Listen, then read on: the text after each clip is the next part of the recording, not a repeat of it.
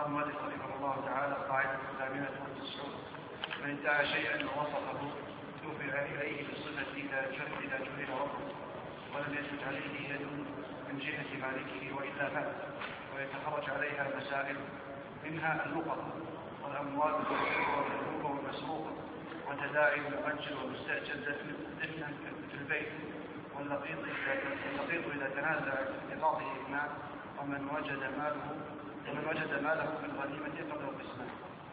يقول المؤلف رحمه الله القاعدة الثامنة والتسعون من ادعى شيئا ووصفه دفع إليه بالصفة إذا جهل ربه. هذه القاعدة في قبول الدعوى بالوصف. هذه القاعدة في قبول الدعوى بالوصف. وأيضا من وجه آخر هذه القاعدة في إثبات الحقوق بالقرائن. يعني في إثبات الحقوق بالقرائن. ومن القرائن وصف المال. من القرائن الوصف. فإذا وصف المال الذي جهل ربه. هذا شرط. ولم تثبت عليه يد. هذا شرط آخر. دفع إليه. فمن أتى بصفة المال فهذا دليل على أن المال ماله لكن بشرطين الشرط الأول أن يجهل ربه. والشرط الثاني ألا تثبت يد عليه لأحد. توفر الشرطان وجاء شخص ووصفه فإنه يدفع إليه بالوصف. وهذا كما ذكرنا هذا إثبات للحقوق بالقرار وكذلك أيضا قبول الدعوة بالوصف. ودليل ذلك حديث اللقطة قول النبي صلى الله عليه وسلم فإن جاء طالبها يوم من الدهر وصفها أو كما جاء في الحديث فادفعها إليه. ومثل قال المؤلف رحمه الله يندرج منها مسائل منها اللقطة. اللقطة اللقطة هذه يجهل ربها وليس هناك يد تدعيها وجاء وصف وادعاها ووصفها فهذا كونه يصفها ويذكر صفاتها هذا دليل على أنها مال قال لك والأموال المغصوبة والمنهوبة والمسروقة. إذا كان هناك مال مغصوب وجاء وادعى شخص أنه مال ولم يكن هناك من ينازعه ووصف هذا المال المغصوب أو المنتهى أو المسروق إلى آخره فإنه يدفع إليه بالوصف هذه قليلة على صدقه ويثبت بها الحق. ومنها قال وتداعي المؤجر والمستأجر دفنا في البيت فالذي يصفه منهما يكون أحق به. هذا كونه يصفه إلى آخره. يتداعى المؤجر والمستأجر كل منهما يدعي أن هذا الدفن له. فمن وصفه منهما فهذا قرينة ودليل على أنه ماله وأنه هو الذي دفنه. وإلا فإنهما يستويان في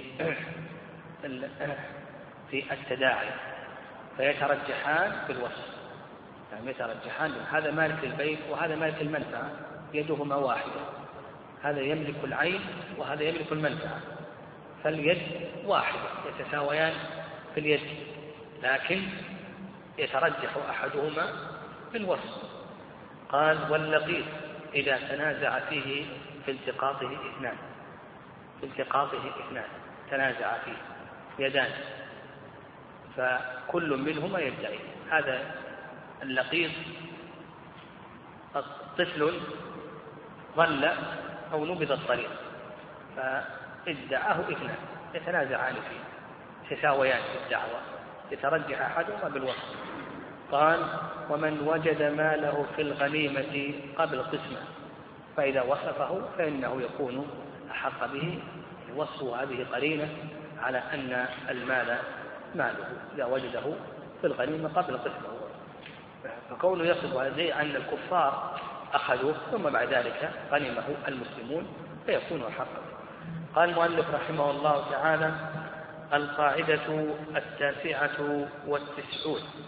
ما تدعو الحاجة إلى الانتفاع به من الأعيان ولا ضرر في بذله لتيسر لتيسره وكثرة وجوده أو المنافع أو المنافع المحتاج إليها يجب بذله مجانا.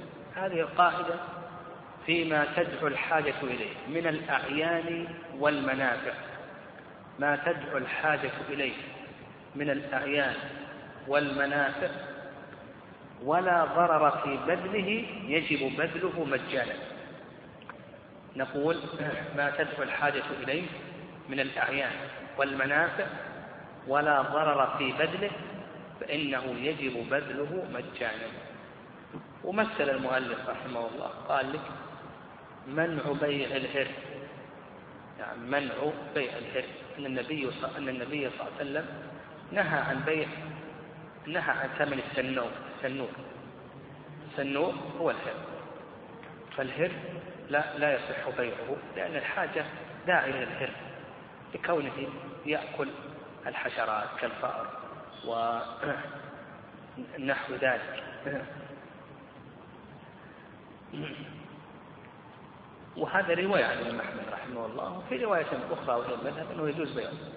وبذل المال والكلى يعني بذل المال والكلى الماء بذل الماء والكلى الماء الذي لم يحز الإنسان. الناس شركاء فيه لكن يكون هو أحق به من غيره. فمثلا لو كان في أرضك ماء ولم تحز أو في بئرك ماء ولم تحز لا يجب أن تبذله للناس ولا يجوز أن تمنع الناس منه. لكن أنت أحق به. تأخذ حاجتك منه وما فضل فإنه لا يجوز لك أن تمنع غيرك منه مثل أيضا الكلى العشب والحطب الذي نبت في أرضك لا يجوز لك أن تمنع الناس منه. بل تأخذ أنت أحق أنت أحق به. تأخذ ما تحتاجه وما فضل فإنه يجب أن تبذله للناس ولا يجب أن تمنع الناس منه. إلا إذا حزته إذا حزته فأنت أنت تملكه.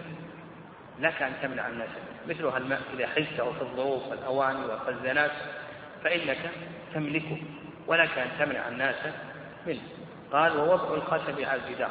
كما تقدم الجار له أن ينتفع بجدار جاره يضع خشبه عليه يضع مواسير الماء أسلاك الكهرباء إلى آخره وبشرطين. الشرط الأول أن يكون محتاجا والشرط الثاني ها ألا يكون الضرر على الجدار. وإعارة الحلي والمصحف للمحتاج إليه. نعم.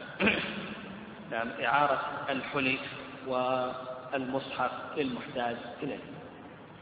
نعم. فيجب عليك أن تعير الحلي لمن يحتاج إليه. ذلك أيضا المصحف يجب عليك أن تعير من يحتاج إليه وضيافة المجتازين هذا هو المشهور من المذهب وجوب الضيافة في القرى دون الأمصار. خلافا لجمهور أهل العلم فإنهم يرون أن الضيافة جائزة وليست واجبة. والخلاصة في هذه القاعدة أن كل شيء تدعو إليه حاجة من الأعيان والمنافع لكثرته لا ضرر في بدله لكثرته وتيسره. لأنه لأن هذه من الأمور من الأمور التافهة التي ما تشق على النفوس. يعني الأشياء التي لا ضرر في بدنها من الأعيان والمنافع لكثرتها وتيسرها إلى آخره فإنها تبدل. هذه تبدل لمن احتاج إليها يجب بذلها لمن احتاج إليها. نعم. وهذا من محاسن دين الإسلام. ولهذا شيخ الإسلام تيمية رحمه الله يرى وكثير من العلماء كثير من العلماء يرون أن في المال حقا واجبا غير الزكاة. فكسوة العاري وإطعام الجائع نحو ذلك هذا آه، آه، إطعام هؤلاء الجائعين وكسوة هؤلاء العارين ومواساة المحتاجين إلى آخره. شيخ الإسلام يرى أنه قبيل فرض الكفاية. من قبيل فرض الكفاية. وأن في المال حقا واجبا سوى الزكاة. قال المؤلف رحمه الله القاعدة المئة. الواجب بالنذر. هل يلحق بالواجب بالشرع أو بالمندوب؟ فيه خلاف ينزل عليه مسائل الواجب بالنذر. النذر في اللغة الإيجاب وأما في الاصطلاح فهو إيجاب المكلف على نفسه عبادة غير واجبة. إيجاب المكلف على نفسه عبادة غير واجبة. كأن يقول لله علي أن أصوم يوما أو لله علي أن أتصدق بكذا وكذا ونحو ذلك. ومن نذر أن يطيع الله فليطع طيب. إذا أوجب المكلف على نفسه هذه العبادة. فهل هذه العبادة نلحقها بالواجب بالشرع أو نلحقها بالمندوب بالشرع؟ ليس ليس بالواجبات. يقول لك المؤلف رحمه الله في خلاف. والمذهب أنها تلحق يعني في الجملة تلحق بأي شيء؟ بالواجب بالشرع. وهذا هو الصواب. لأن النذر واجب فتلحق بالواجب بالشرع. وهذا يترتب عليه مسائل كثيرة. هل نلحقها بالواجب بالشرع أو نلحقها بالمندوب شرعا وليس بالواجب شرعا؟ هذا يترتب عليه مسائل كثيرة. قال لك الأكل من أضحية النذر لو قال لله علي أن أضحي. لله علي أن أضحي. نذر الأضحية. الأضحية واجبة وليست واجبة؟ واجبة. طيب. إن ألحقناها بالواجب بالشرع ما يجوز أن يأكل منها. أضحية النذر ما هو الواجب بالشرع؟ دم الجبران. الدم الذي يذبحه لترك واجب أو فعل محظور هل يأكل منها أو ما يأكل منه؟ ما يأكل منها فإذا ألحقناها ألحقنا النذر بالواجب بالشرع نقول هذه الأضحية ما يجوز لك أن تأكل منها. إلحاقا للواجب بالشرع. وإن ألحقناها بالمندوب هذه التطوع. ها؟ يأكل ولا ما يأكل؟ يأكل. يأكل سنة كما تقدم. يأكل ثلثا ويهدي ثلثا ويتصدق ويتصدق بثلث. فإذا الحقناه بالواجب بالشرع قلنا ما يجوز أن تأكل. أضحة النذر وإن الحقناه بالمندوب شرعا نقول يجوز لك أن تأكل. طيب. أيضا فعل الصلاة المنذورة في وقت النهي. نعم فعل الصلاة المنذورة في وقت لو قال لله علي أن أصلي ركعتين هل له أن يصلي هاتين الركعتين بعد العصر؟ إن ألحقناه بالواجب بالشرع يجوز أو لا يجوز؟ يجوز مثل الفريضة. الفريضة يجوز أن تصليها بعد العصر أن تقضي الفريضة بعد العصر. كذلك أيضا النذر تصليه بعد العصر. وإن ألحقناه بالمندوب شرعا ها؟ هل يجوز أو لا يجوز؟ لا يجوز لأنه لا يجوز أن تتضوع بعد الفجر أو بعد العصر. قال ونذر صيام أيام التشريق. نعم نذر لو لو نذر أن يصوم أيام التشريق هل يجوز أن يوفي به أو لا يجوز؟ إن ألحقناه بالواجب بالشرع ها؟ يجوز. لأن لأن أيام التشريق تصام.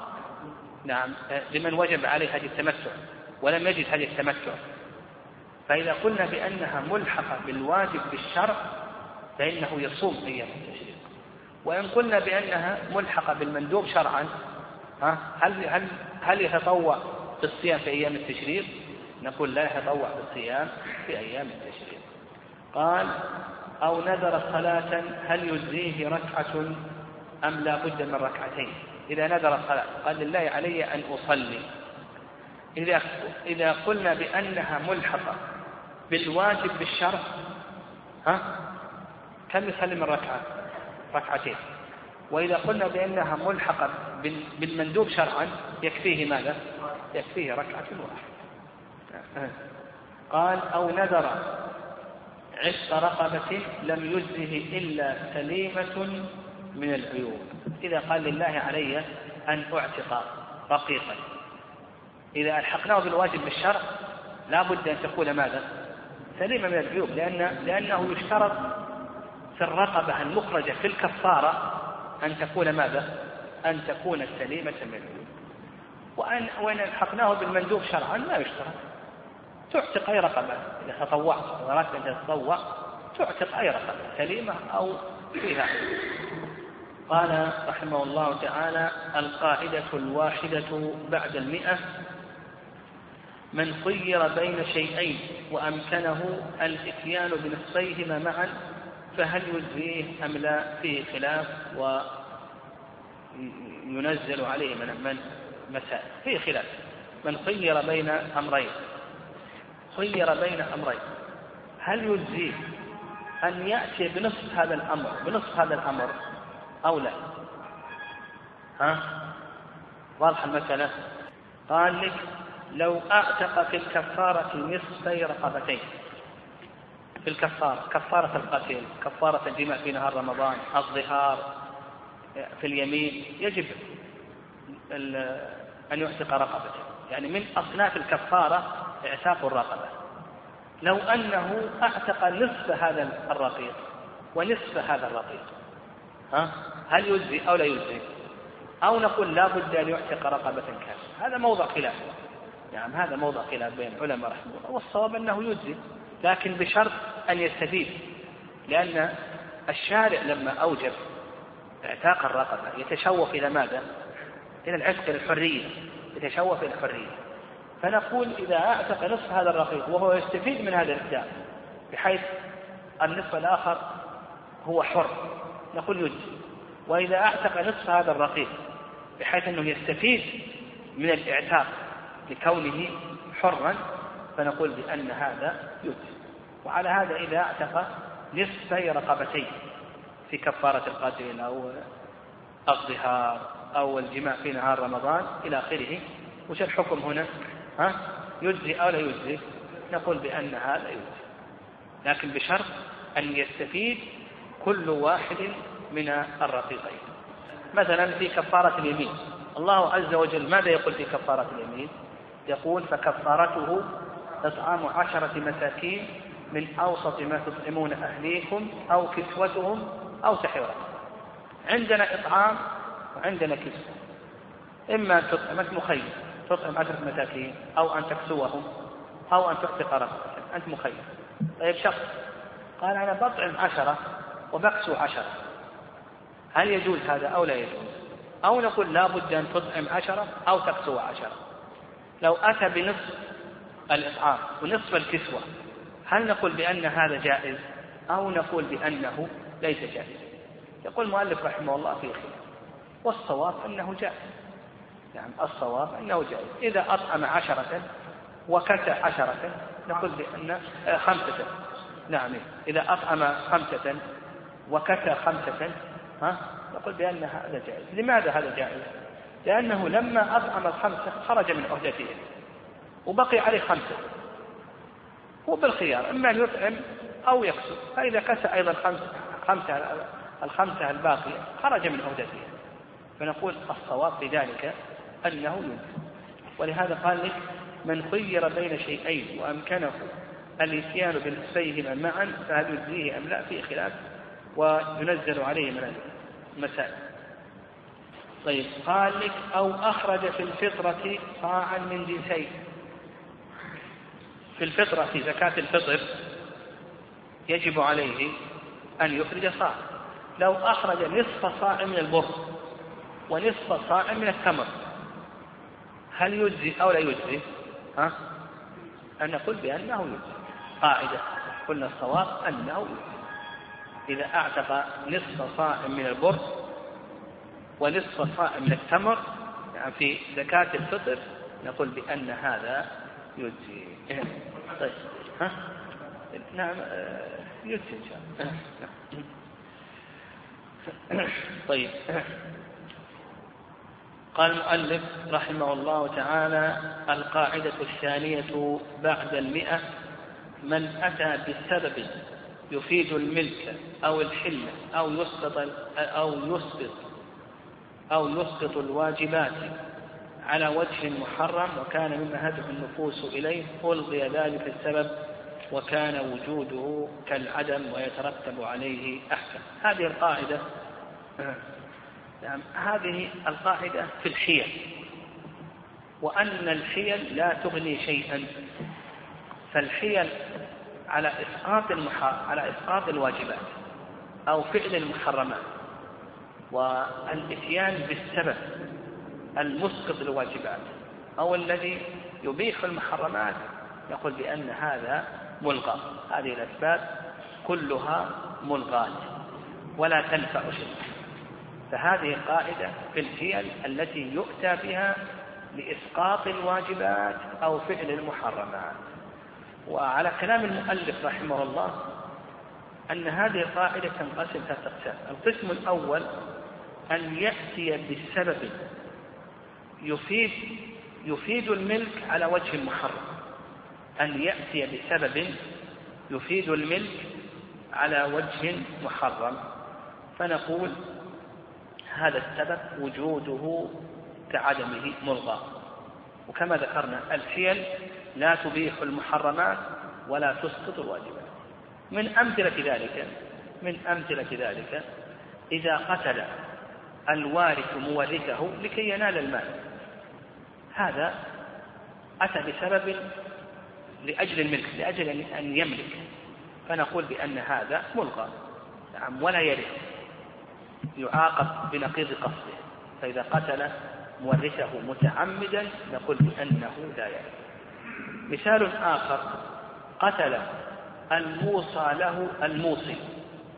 الموصى له قتل الموصي. فنقول متعمدا فنقول بأنه لا يستحق الوصية. وهذا السبب ملقى. لا يستفاد به الملك.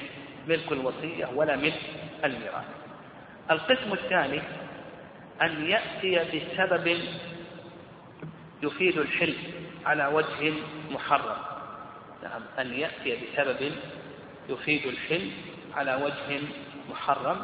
فأيضا نقول بأن هذا السبب ملغى ولا يحصل به الحل هذا السبب نقول بأنه ملغى ولا يحصل به الحل وجوده كعدمه. ومن أمثلة ذلك نعم من أمثلة ذلك كما مثل المؤلف رحمه الله تعالى تخليل الخمر. إذا خلل الخمر فإن هذا السبب ما يفيد حل الخمر حتى ولو أصبحت خلا الخمر خللت بنفسها حلا لكن لو خللت بفعل الآدمي فإن هذا التقليد لا يفيدها حلا هذا السبب يكون ملغى ولا تحل به الخمر. وأيضا من الأمثلة لذلك ذبح المحرم للصيد. المحرم إذا ذبح الصيد. ذكاه تذكية شرعية. فنقول بأن هذا الزكاة ولو كان لو ذكاه تذكية شرعية مع التسمية وإنهار الدم فنقول بأن هذا لا يفيد ماذا؟ ها؟ حل الصيد. نقول بأنه لا يفيد حل الصيد. وكذلك أيضا ذبح المحل لصيد الحرم. نعم ذبح المحل لصيد الحرم. طيب القسم الثالث نعم القسم الثالث. أن يأتي بسبب يسقط به الواجب على وجه المحرم. أن يأتي بسبب يسقط به الواجب على وجه المحرم. فنقول بأن هذا لا يسقط به الواجب. من الأمثلة على ذلك لو أنه باع شاة من الزكاة قرب الحول نصاب الغنم كم؟ أربعون نصاب الغنم أربعون قبل الحول بأيام أخذ شاة وباعها لكي لا تجب عليه الزكاة. هل تسقط عنه الزكاة أو لا تسقط عنه الزكاة؟ نقول لا تسقط وهذا السبب ملقى. أيضا مثال ثاني الرجل في مرض موته طلق زوجته. يعني في مرض الموت طلق زوجته. لكي يسقط ماذا؟ ها؟ الميراث. لكي لا ترث. نعم لكي لا ترث. فنقول هذا السبب ملقى. يعامل بنقيض قصده وترث منه وترث منه زوجته. الخلاصة في ذلك أن الأسباب التي يؤتى بها على وجه محرم وهي هذه الحيل للتملك أو لإسقاط الواجبات أو لإباحة المحرمات نقول بأنها أسباب ملغاة شرعا ولا عبرة بها. وذكر المؤلف رحمه الله الفار من الزكاة بتنقيص النصاب كما جاء السلف. بتنقيص النصاب مثلا آه، عنده خمس من الإبل فيها شاة. قبل الحول أخذ واحدة وذبحها لكي لا تجب عليه الزكاة. نقول هذا لا يغني شيئا. هذا لا يغني شيئا والمطلق في مرضه لا يقع طلاقه في حق الزوجة من الإرث والسكران.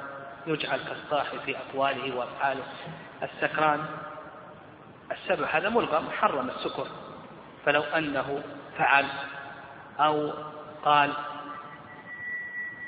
قذف يعامل. نعم يعامل كالصاحي لأن السبب الذي أتى به ماذا؟ سبب ماذا؟ محرم أو الفعل الذي أتى آه، آه، السبب الذي يأتي محرم عندما يفعل المحرم ويقول المحرم السبب هذا أتى به آه، على وجه المحرم فيكون ملغى. كأنه كأنه صاحب. نعم كأنه صاحب. نعم. ومثل هذا قال قال لك ويلتحق بهذه القاعدة. قاعدة. من تعجل حقه أو ما أبيح له قبل وقته على وجه محرم عوقب بحرمانه. من تعجل شيئا قبل أوانه يعني قبل حلول وقته يعاقب بحرمانه. من تعجل شيئا قبل أوانه عوقب بحرمانه. وهذا له أمثلة سبق شيء منها. مثلا الوارث. إذا قتل إذا قتل مورثه هل يستحق المال أو لا يستحق المال؟ هل يرث أو لا يرث؟ ها؟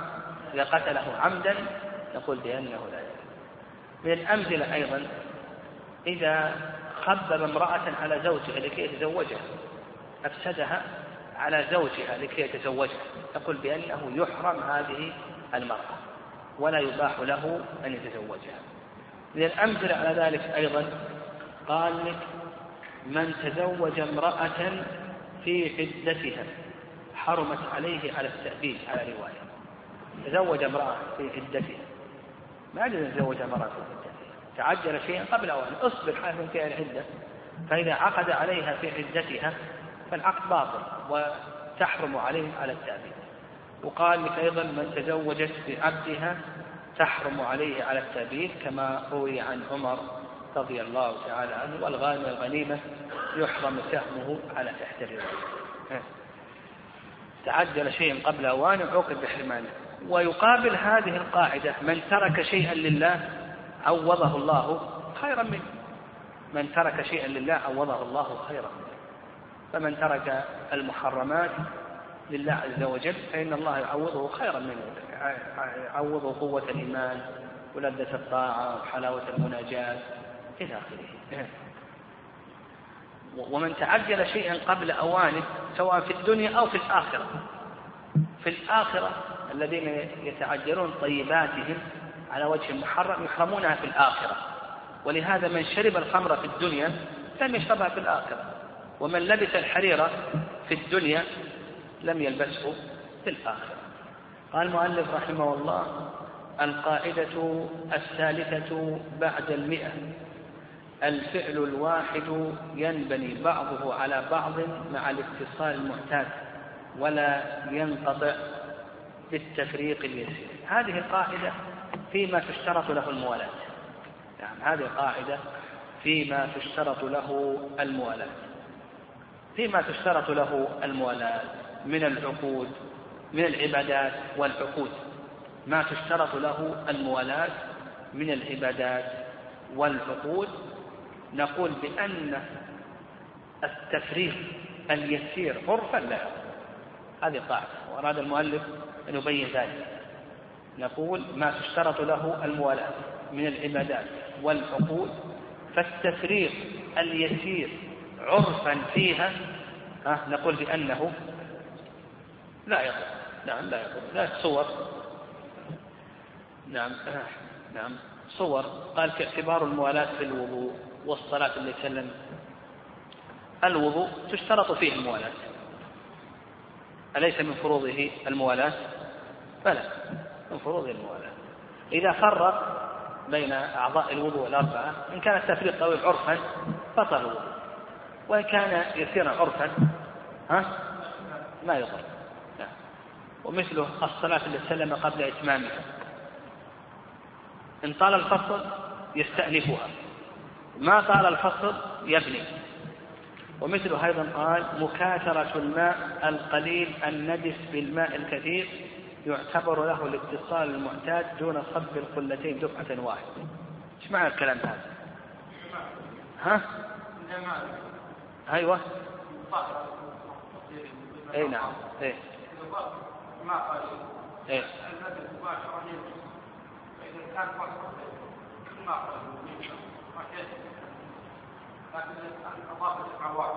متصل. أي. إيه، صح. يعني هذا عندك الآن ماء قليل. متنجس. أراد أن يطهره. وهم يقولون بأن ال ال نعم لا بد أن يطهره. أراد أن يطهره. عندك ماء قليل. متنجس. أراد أن يطهره. تطهير الماء المتنجس له طرق من طرقه المكاثرة. أن يصب عليه ماء لا بد لكي تطهره بالمكاثرة لا بد أن يكون الماء كثيرا. لا بد أن يكون الماء كثيرا. يعني قلتين فأكثر. هذا شرط. والشرط الثاني لا بد من الاتصال في صبه إذا كان هناك تفريق إن كان يسير عرفا ما يضر إن كان طويل عرفا ضر ولنفرض عندنا ماء قليل متنجس أردنا أن نطهره. عندنا ماء كثير عندنا ماء قلتين. أخذنا شيئا يسيرا من القلتين وضفناه. ما دام أنه دون القلتين ينجس بمجرد الملاقاة. واضح؟ فإن كان هناك فاصل الفاصل الطويل عرفا تنجس هذا. أصبح نجس ما طهر. لكن لو كان قليل لو كان التفريق يسير وأضفت ثم أضفت طهر واضح. فأنت عند المكاثرة لابد أن تضيف الماء الكثير دفعة واحدة أو تفريق لا يضر. أما إذا كان التفريق كثيرا واضح فأنك إذا أضفت شيئا دون قلتين ينجس مجرد الملاقاة. ثم ذلك أضفت بعد خاصة طويل عرفا دون قلتين نجس مجرد ما طاق هذا على رأي الحنابلة رحمهم الله. واضح؟ طيب. قال لك والطواف إذا تخلله غيره طواف يشترط الموالاة بين أجزائه إلى آخره. والمسافر إذا مر ببلد لا يستقر بها إلى آخره. يعني إذا مر ببلد لا يستقر إذا قام أربعة أيام أو يعني إذا أقل من أربعة أيام إلى آخره يعني يعتبر الحكم اليسير فيأخذ حكم المسافر. بخلاف ما إذا نوى أكثر من أربعة أيام فهذا في حكم الكثير. قال المؤلف رحمه الله تعالى القاعدة الرابعة بعد المئة.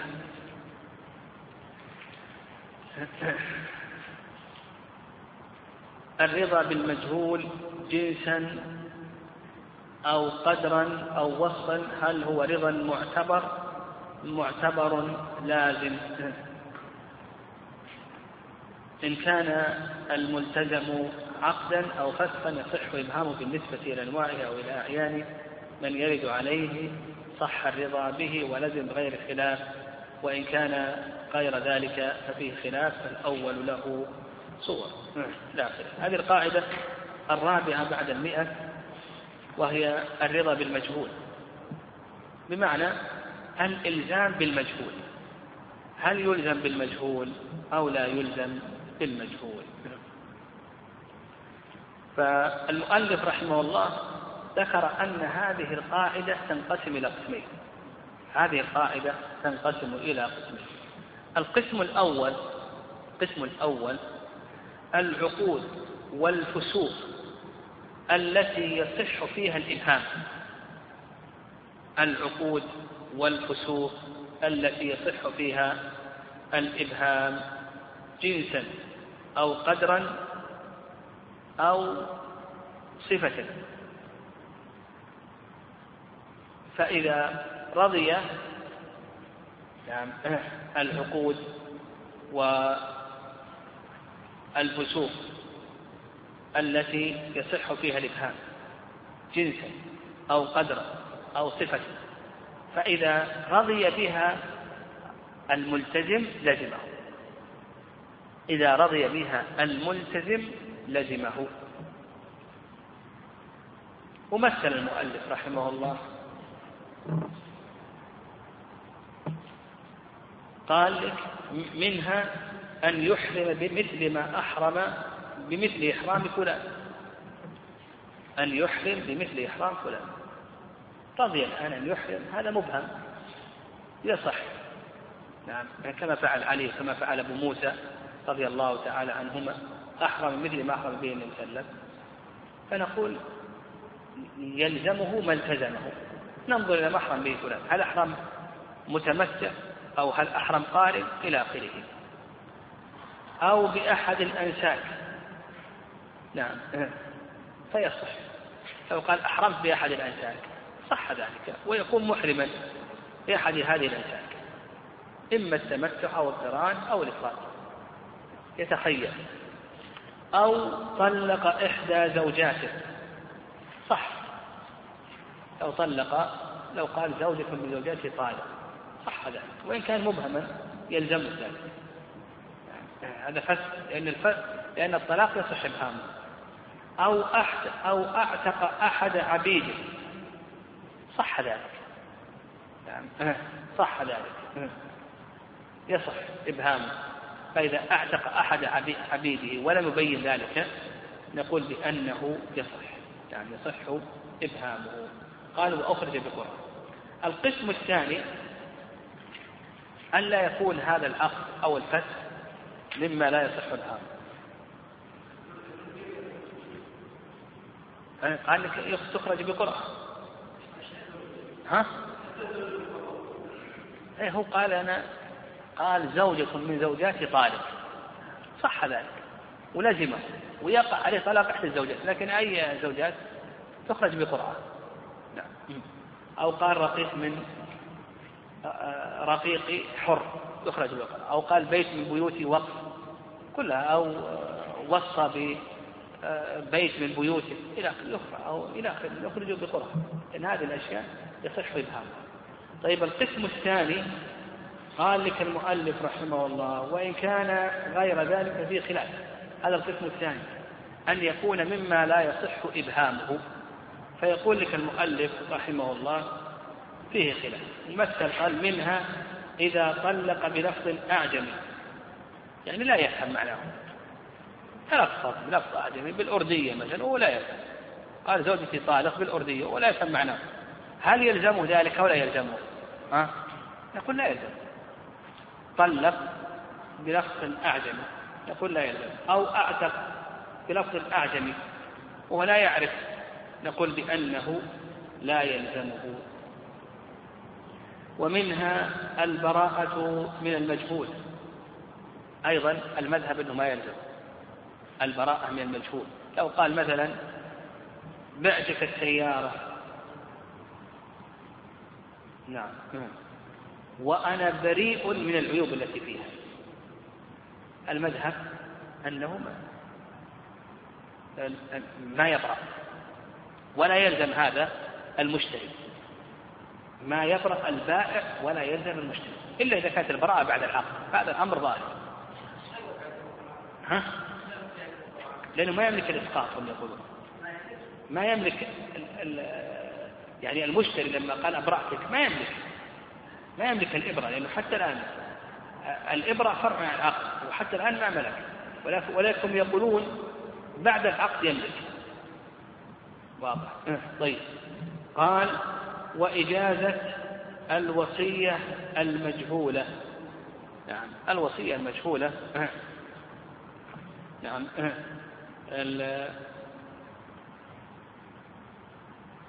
هل يجيزها الورثة أو لا يجيزها الورثة؟ إلى آخره. إذا كانت هو الوصية بالمجهول جائز. مثل لو قال وصيت بثلثي ما ندري إيش ثلثه كم يساوي. هل يساوي ألف دينار ولا يساوي ألفين دينار؟ ما ندري. الوصية بالمجهول هذا جائز. لكن إذا كانت الوصية مجهولة ما ندري. ما ندري إيش وصى فيه. لا ندري بأي شيء وصى. إلى آخره. هل يلزم الورثة أن يجيزوا أو لا يلزم الورثة أن يجيزوا إلى آخره. والبراءة من عيوب المبيع. نعم البراءة من عيوب المبيع. نعم.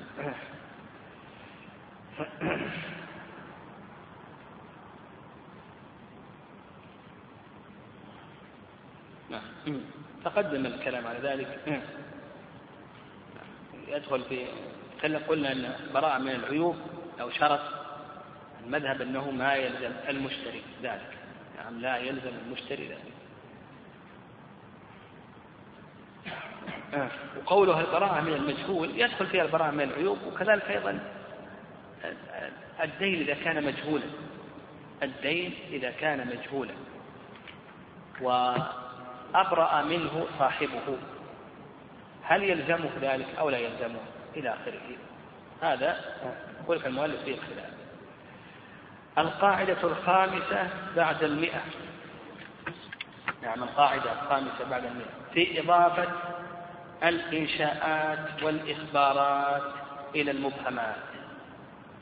نعم. الإنشاءات وش المراد بالإنشاءات؟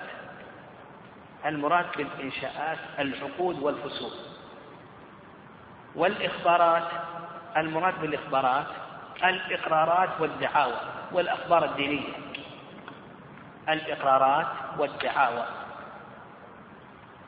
وهذه القاعدة مهمة لأن الأصل الأصل هو العلم هذا الأصل الأصل في العقود. الأصل في العقود والأخبار والفسوق الأصل في ذلك العلم. لكن متى يجوز الإبهام؟ يعني متى يجوز الإبهام؟ والإبهام فرق بين الإبهام أيضا والمجهول. الإبهام ها؟ لا مو مو مثل المقصود. يعني الإبهام هو ال ال كون الشيء شائعا في غيره. نعم كون الشيء شائعا في غيره. كما سيتضح من الأمثلة. نعم كون الشيء شائعا في غيره. والمجهول هو عدم العلم بالشيء. نعم عدم العلم بالشيء. فهذه القاعدة هذه القاعدة في العقود والفسوق والإقرارات والدعاوى التي يصح فيها الإبهام والإبهام نوع من الجهالة. الإبهام نوع من الجهالة أشكال. نعم نوع لكنه أخف من, من الجهالة. نعم. واضح؟ هذه القاعدة في العقود والفسوق والإقرارات والإخبارات والدعاوى التي يصح فيها الإلهام. إحنا عندنا قاعدة أخرى وهي ماذا؟ الأصل ماذا؟ العلم. الأصل في العقود والفسوق والإقرارات والإخبارات الأصل ماذا؟ العلم. نعم هذه القاعدة خلاف الأصل. طيب قال لك المؤلف رحمه الله في إضافة الإنشاءات والإخبارات إلى المبهمات أما الإنشاءات فمنها العقود وهي أنواع. نحن سنقسم يعني كلام المؤلف هذا سندعو على شكل أقسام. يعني عندنا هذه قاعدة آه، فيها ما يقرب من أحد عشر قسما نعم. القسم الأول نعم القسم الأول قال لك عقود التمليكات المحضة كالبيع والصلح بمعنى عقود التمليكات المحضة مثل البيع مثل الإجارة مثل الصلح بمعناه الصلح الذي بمعنى البيع وهو صلح الإقرار. نعم بأن يقر له بدين أو عين ثم يصالحه على آه، آه، عن ذلك بعوض. أن يقر له بدين أو عين ثم يصالح عن ذلك بعوض. طيب هذا البيع هل يصح فيه الإبهام أو لا يصح؟ ها؟ ما يصح. عقود التمليكات المحضة ما يصح فيها الإبهام. نعم. فمثلا لو باعه سيارة من سياراته يصح ولا يصح؟ ما يصح مبهم نعم. أجره بيتا من بيوته. نقول بأنه لا يصح هذا القسم الأول. القسم الثاني قال لك وعقود التوثيقات كالرهن والكفالة والتبرعات اللازمة بالقبض أو بالعقد كالهبة والصدقة فلا يصح في مبهم من أعيان متفاوتة كعبد من عبيد وشاة من قطيع كعبد من عبيد وشاة من قطيع وكفالة أحد هذين وضمان أحد هذين الدينين ويصح في, في مبهم من أعيان متساوية مختلطة كقفيز من صبرة أو رطل من زبرة. القسم الثاني القسم الثاني قال لك المؤلف عقود التوثيقات والتبرعات اللازمة. عقود التوثيقات والتبرعات اللازمة. فهذه يصح تصح في مبهم من أعيان متساوية ولا تصح في مبهم من أعيان متفاوتة. القسم الثاني عقود التوثيقات. ها؟ وكذلك أيضا التبرعات اللازمة. وش نقول تصح؟ ها؟ في مبهم من أعيان متساوية. ولا تصح في مبهم من أعيان متفاوتة. كيف ذلك متساوية متساوية. قال لك الرهن. لو قال لك رهنتك إحدى سيارتين أو إحدى سيارات السيارات متساوية. يصح ولا ما يصح؟ ما يصح يصح مع أنه ما عين. لكن هي متساوية. أو رهنتك أحد كتب كل الكتب واحد كل طبعة واحدة. ها؟ يصح ولا يصح؟ لكن إذا كانت متفاوتة يقول لك ما يصح لا. هذه سيارة بعشرة آلاف وهذه بخمسة آلاف ها يصح ولا يصح؟ نقول لا يصح واضح؟ فإذا كان المبهم من أعيان متساوية صح وإن كان من أعيان متفاوتة لا يصح هذا القسم الثاني طيب القسم الثالث قال لك عقود معاوضات غير متمحضة غير متمحضة. يعني ليست متمحضة في أن في أنها معاوضة. فيها عوض لكنها ليست متوحدة في أنها معاوضة. كالصداق وعوض الخل والصلح عن دم ففي صحتها على مبهم من أعيان مختلفة وجهان أصحهما الصحة. فهذا القسم القسم يصح في مبهم من أعيان متساوية ها وش معنى متساوية؟ لو أصدقها سيارة سيارة من سياراته يصح ولا ما يصح؟ نقول يصح جعل عوض الخل أو جعلت المرأة عوض الخل بعيرا من أباعيرها نقول يصح لكن إذا كان من أعيان مختلفة هل يصح ولا ما يصح؟ ها؟ يقول لك المؤلف يصح أيضا يقول الصحة يصح لأن لأن مثل هذه الأشياء العوض ليس مقصودا لذلك. النكاح ما يقصد به البيع الكسب والتجارة. يعني لا يقصد هذه الأشياء ليست مقصودة لذاتها. طيب القسم الرابع. قال لك ها؟ ها؟ اي أي صدق؟ صح وهذا هو صح. كلامك صحيح. لكن على المذهب التبرع الهبة وكذا يلحقونها بالبيت. لكن الصحيح إنه ما تلحق بالبيت وإنه يصح حتى في أعيان مختلفة. هذا الصحيح. لكن هذا على كلام المذهب. طيب. القسم الرابع عقد تبرع معلق بالموت فيصح في المبهم بغير خلاف ما دخل من التوحيد. الوصية تصح في المبهمات. لأنها تصح بالمجهولات بالإجماع. لو قال وصيت بثلثي ما أدري إيش ثلثه. ربما يكون ثلثه مليون ربما يكون ثلثه مئة ألف. ما ندري. يصح. وعلى هذا لو قال وصيت بسيارة من سياراتي على الفقراء. يصح أو لا يصح؟ نقول يصح. نعم وبعير من بعير وأرض من أراضي. كل هذا صحيح.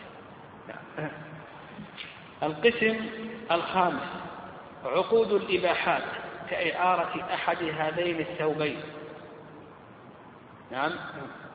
كإعارة أيضا هذا نقول بأنه يصح يصح في المبهمات. نعم يصح في المبهم سواء كان من أعيان متساوية أو كان من أعيان مختلفة. هذا كله جائز نعم. لما دخلوا أيضا من التوسع. القسم الثالث عقود المشاركات والأمانات المحضة. مثل أن مثل أن يقول ضارب بأحد هاتين المئتين وهما في كيس ودع ودع عندك الآخر وديعة. هذا القسم السادس. عقود المشاركات والأمانات المحضة. نعم عقود المشاركات والأمانات المحضة. فنقول هذا يصح في المبهم من أعيان متساوية ومن أعيان مختلفة أيضا. يصح في المبهم من أعيان متساوية وكذلك أيضا من أعيان مختلفة. القسم السابع الفسوق. فما وضع منها على التغليب والسراية صح في المبهم كالطلاق والعتاق. يصح. الفسوق هذه التي تبنى على السراية والتغليب. ها؟ وش معنى البناء على السراية والتغليب؟ ها؟ السراية لو قال نعم زين لو قال يدك طالب سار إلى كل المرأة هذا السراية التغليب لو قال زوجتي طالب طلقت كل زوجاته لأن مفرد المضاف يعظ. الرقيق لو أعتق يده صدق سرى إلى كله أو أعتق نصفه سرى إلى كله مبني على السراية. التغليب لو قال عبدي حر عتق كل رقيق. واضح؟ فهذا يصح في المبهم يصح أن أن يطلق زوجة من زوجاته ويصح أيضا أن يعتق رقيقا من أرقة قال المؤلف رحمه الله ومنها الفسوق فما وضع منها على التغليب والسراية صح في المبهم كالطلاق والعتاق. فيصح أن يطلق زوجة من زوجاته ويصح أن يعتق رقيقا من عبيده. قال المؤلف وأما الإخبارات فما كان خبرا دينيا وكان يجب به حق على المخبر قبل في المبهم. هذا القسم الثاني. إخبار المكلف بأمر مبهم عليه وهو الإقرار. نعم يعني إقرار. إقرار المكلف بأمر مبهم عليه. فنقول بأنه يصح في المبهم. فمثلا لو قال له علي له علي آه، سيارة. نعم له علي ثمن سيارة. ما ندري وش هذا الثمن قليل أو كثير. ما هي هذه السيارة؟ هذا مبهم يصح ولا يصح؟ نقول بأن هذا صحيح.